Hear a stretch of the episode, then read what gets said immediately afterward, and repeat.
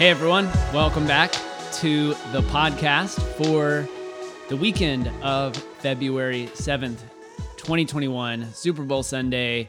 Mission Hills, we're doing a little prop bet. I sent it out on the group text and I think I put it on the Facebook group chat. So if you want to get in on the prop bet picks, just for fun, I'm going to throw out a couple of gift cards for those who, the winner who gets the score, the winner and the score of the game closest, and whoever gets the most sort of like random prop bets total. So we're gonna send out two gift cards to whoever gets the most prop bets and then calls the winner and score the closest. I think Lena picked the Bucks 14 to 5, so she set the bar pretty high for everyone. 14 to 5. I'm not really sure how the Chiefs are going to get only a safety and a field goal, but we'll see. We'll see. You never know. It could be an underdog pick.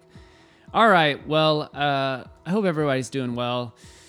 We are going to continue this morning in the Gospel of Mark, chapter 1, verses 29 through 39. And this morning I am going to read out of the message. Directly on leaving the meeting place, they came to Simon and Andrew's house, accompanied by James and John. Simon's mother in law was sick in bed, burning up with fever. They told Jesus, and he went to her, took her hand, and raised her up.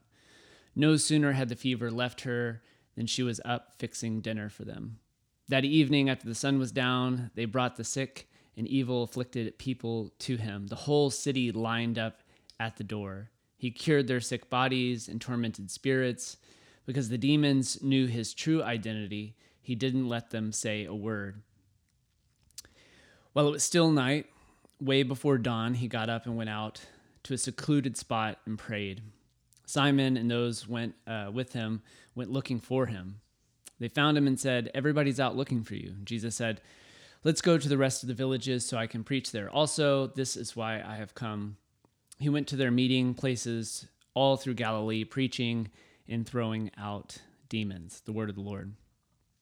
Okay, so in the season of, of Epiphany, which we will uh, wrap up our mini series this week, we've been asking questions around what does it mean to believe, which is a call that Jesus gives out to his disciples uh, regularly in the Gospel of John, which we did several weeks ago. And then in the last few weeks in the Gospel of Mark, what does it mean to follow Christ? And so we've talked about uh, calling, Jesus calling the disciples, uh, the response and our response to, to this kind of call and last week in particular, the liberating aspect of what this call produces in the disciples, in Jesus' ministry, and hopefully in our lives. That this life of being called and following, whatever that is, uh, it's liberating. So this morning, we're going to kind of continue this thread and talk about the death resurrection pattern that we see in the first part of this text. So we'll really focus just on the first part of this text and how that translates into uh, a life in service to others. Okay, so one of the things that I want to talk about just in the very uh, front of this text is we have this healing of Simon's mother in law. It's a very classic sort of healing story in the Gospels. But I wanted to just at least acknowledge something that we talked about several months ago during our Women Revolution series, in which we don't get a lot about Simon mother in law's background. We don't even get her name. We've talked about that before. We often don't get women's names in the Bible. And so when we hear stories about women, I think it's important to just remember and acknowledge that we are only getting part of the story. And so uh, I was reading a commentary this week from New Testament scholar Karoline Lewis, and she's explaining her perspective on uh, this kind of confusing moment where it seems like that Simon's mother-in-law is healed and then sort of automatically forced back into a first century gender role as a woman in serving uh, in serving Jesus and those that were gathered there. So in the message translation it says you know no sooner had the fe- fever left her than she was up fixing dinner for them and so that can uh, I think to our modern ear sound really pretty awful, and it needs to be uh, picked apart a little bit. So, New Testament scholar Karoline Lewis wrote this about this story. She says, "What? She's healed so that she can serve whom? Did she want to? Is that all she could do? Didn't she have any other aspirations? If you're brought from the the brink of or brought back from the edge almost death or from the brink of what you thought your life had been shouldn't be there shouldn't there be something else for you? Some sort of new vocation new career new identity? And she served them as if that was what she was expected to do as if that was the only thing that she thought she could do as if that was the only thing she could do but what if the healing of Simon's mother-in-law was bringing her back to be the mother she always was and that she wanted to be and in being brought back to who she was, she became a disciple called to minister, to serve, like the angels did for Jesus in the wilderness, and like the Son of Man who did not come to be served, but to serve. And so I think all of her questions in talking about this story uh, are very helpful in getting at this idea of what does it mean for Simon's mother in law to be the um, maybe the first archetype in the Gospel of Mark for sure to embody this life of service that is what Jesus is himself embodying in the world. And I think one could argue that the suffering servant is the main archetype for Jesus's life. And service is uh, a key component for following Christ, for being a disciple. Later in, in Mark, like Karoline points out, Jesus says, The Son of Man came not to be served, but to serve others. And I think this is a key paradox to Jesus' life, and that the incarnation is God with us, in that that's a descending movement of the Spirit into the world and to the lowly and to the suffering.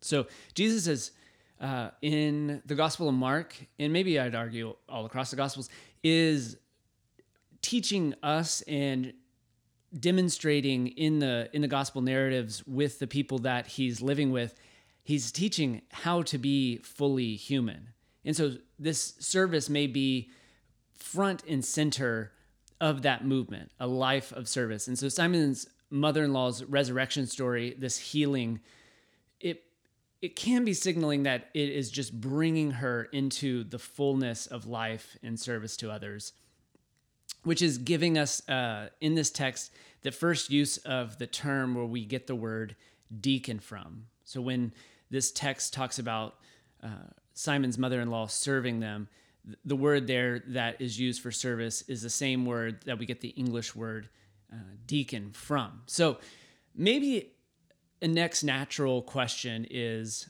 what does it mean for us to serve? How do we serve others in our life? What does collective service look like for not only our community, but for broadening those circles of communities? How is it how is it really possible for us to engage in acts of service in this kind of way that we see uh, the healing of Simon's mother-in-law's resurrection story move into her movement towards the service of others. So maybe I want to clarify uh, that f- thinking through the last several weeks, that this ability to serve, as we talk about that, and I'll probably say serve a ton of times in this podcast, uh, it comes from the grace of the trans the transformative Christ event. So in this particular story, it's Simon's mother-in-law being brought back from the brink of death, and we've seen uh, the Christ event in different people's lives over the last several weeks, whether it was Nathaniel in the Gospel of John or Jesus calling uh, James and John to drop their nets. There's a, a Christ event uh, that brings people into a kind of grace that then hopefully leads them to serve. I mean, we know the disciples misunderstand, they're confused about what this really means the whole time, and, and that's probably emblematic of so many of our lives and how we have to be continued continually reminded about um, the transformative Christ event in our own lives to be able to live a life of some kind of service. And a way to think about this is to even think about the the term paradigm shift, which is uh, you know a term coined by a guy named Thomas Kuhn, who's a physicist and philosopher.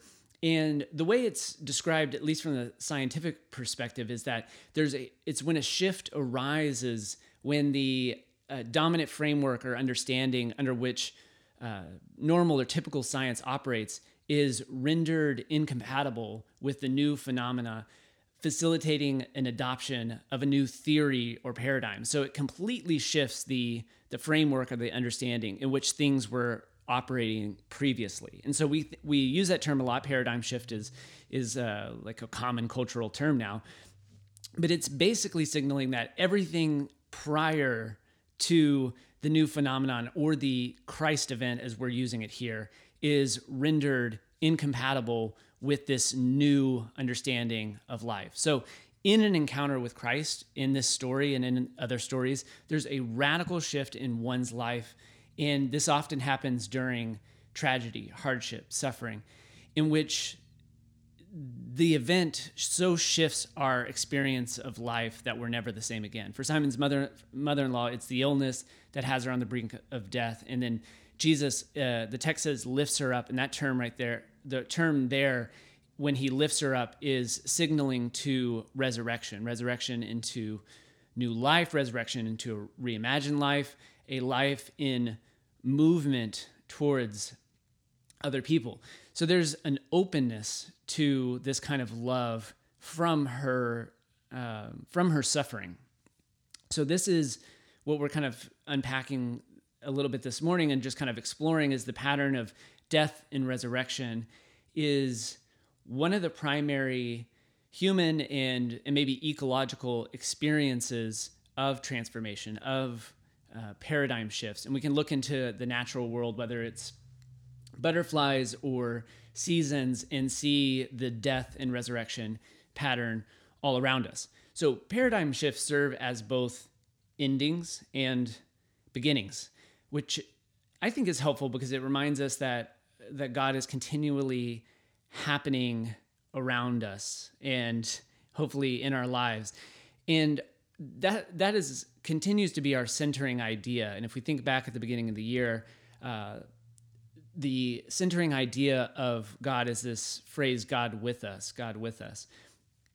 And this is where I've mentioned it several times over the last few weeks that I find Cynthia Bourgeault's question or idea of living from the kingdom of God helpful because it reframes uh, that there can't there can't be a faking of living it from this space of loving service to others. That you we live from the kingdom of God. We live from um, the edge of the paradigm shift moving forward in ser- loving service to others. So uh, I, I, think that that framework for me, like flipping it, is is helpful. I'm not I'm not sure if it's as, as helpful to everybody else. You can let me know on Sundays.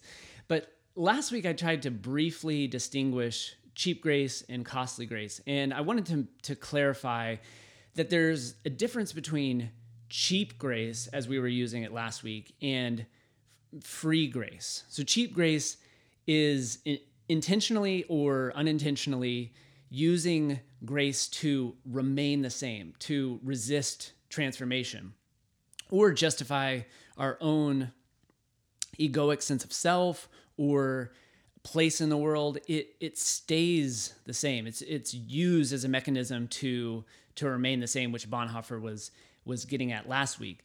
And one of the aspects that I was trying to point out is that that's the primary modality of Western Christianity, in that it's confused that idea of uh, cheap grace as grace, which is just associated most of the time with belief or religious identification, uh, life, prosperity, uh, or eternal salvation. This is cheap because it's it's non-transformative and uh, it's self-serving by its very definition because it's about the individual. It's about the belief. It's about um, your religious identity or even sense of self. It's it's building up a a sense of self or saying that you're you're going to gain something out of this or be blessed uh, from from this or go to heaven because of this. And On the other side, uh, costly grace is free. And maybe I didn't make that distinguish, but costly grace is free, free, but it's costly because it leads it, us into a life of uncertainty following Christ, uh, who risked his life for the most vulnerable in society. It's it's costly for that, but it's it's free in that it's actually the only form of true grace that's there. One of the more difficult questions I think we avoid asking in discussions around following Christ and how grace moves or, or swells or bubbles up in our life is where is Christ leading us? If we're if we're thinking about following Christ, if we, if we want to use that metaphor, where is Christ lead, leading us? I think the Gospels give us a very obvious answer to that, which is the cross. It it forces us to face death rather than avoid it or think about heaven or something like that. Uh, I think so much of Christianity, traditional forms of Christianity, put a heavy emphasis on uh, avoiding death or talking about um, Christ uh, conquering death as a means to uh, avoid it on a personal and communal level. Uh, Joseph Campbell wrote, The experience of eternity right here and now is the function of life. Heaven is not a place to have the experience, here is the place to have the experience. And I think Jesus is teaching the disciples and us how to be human here and now in the uncertainty and sufferings of life.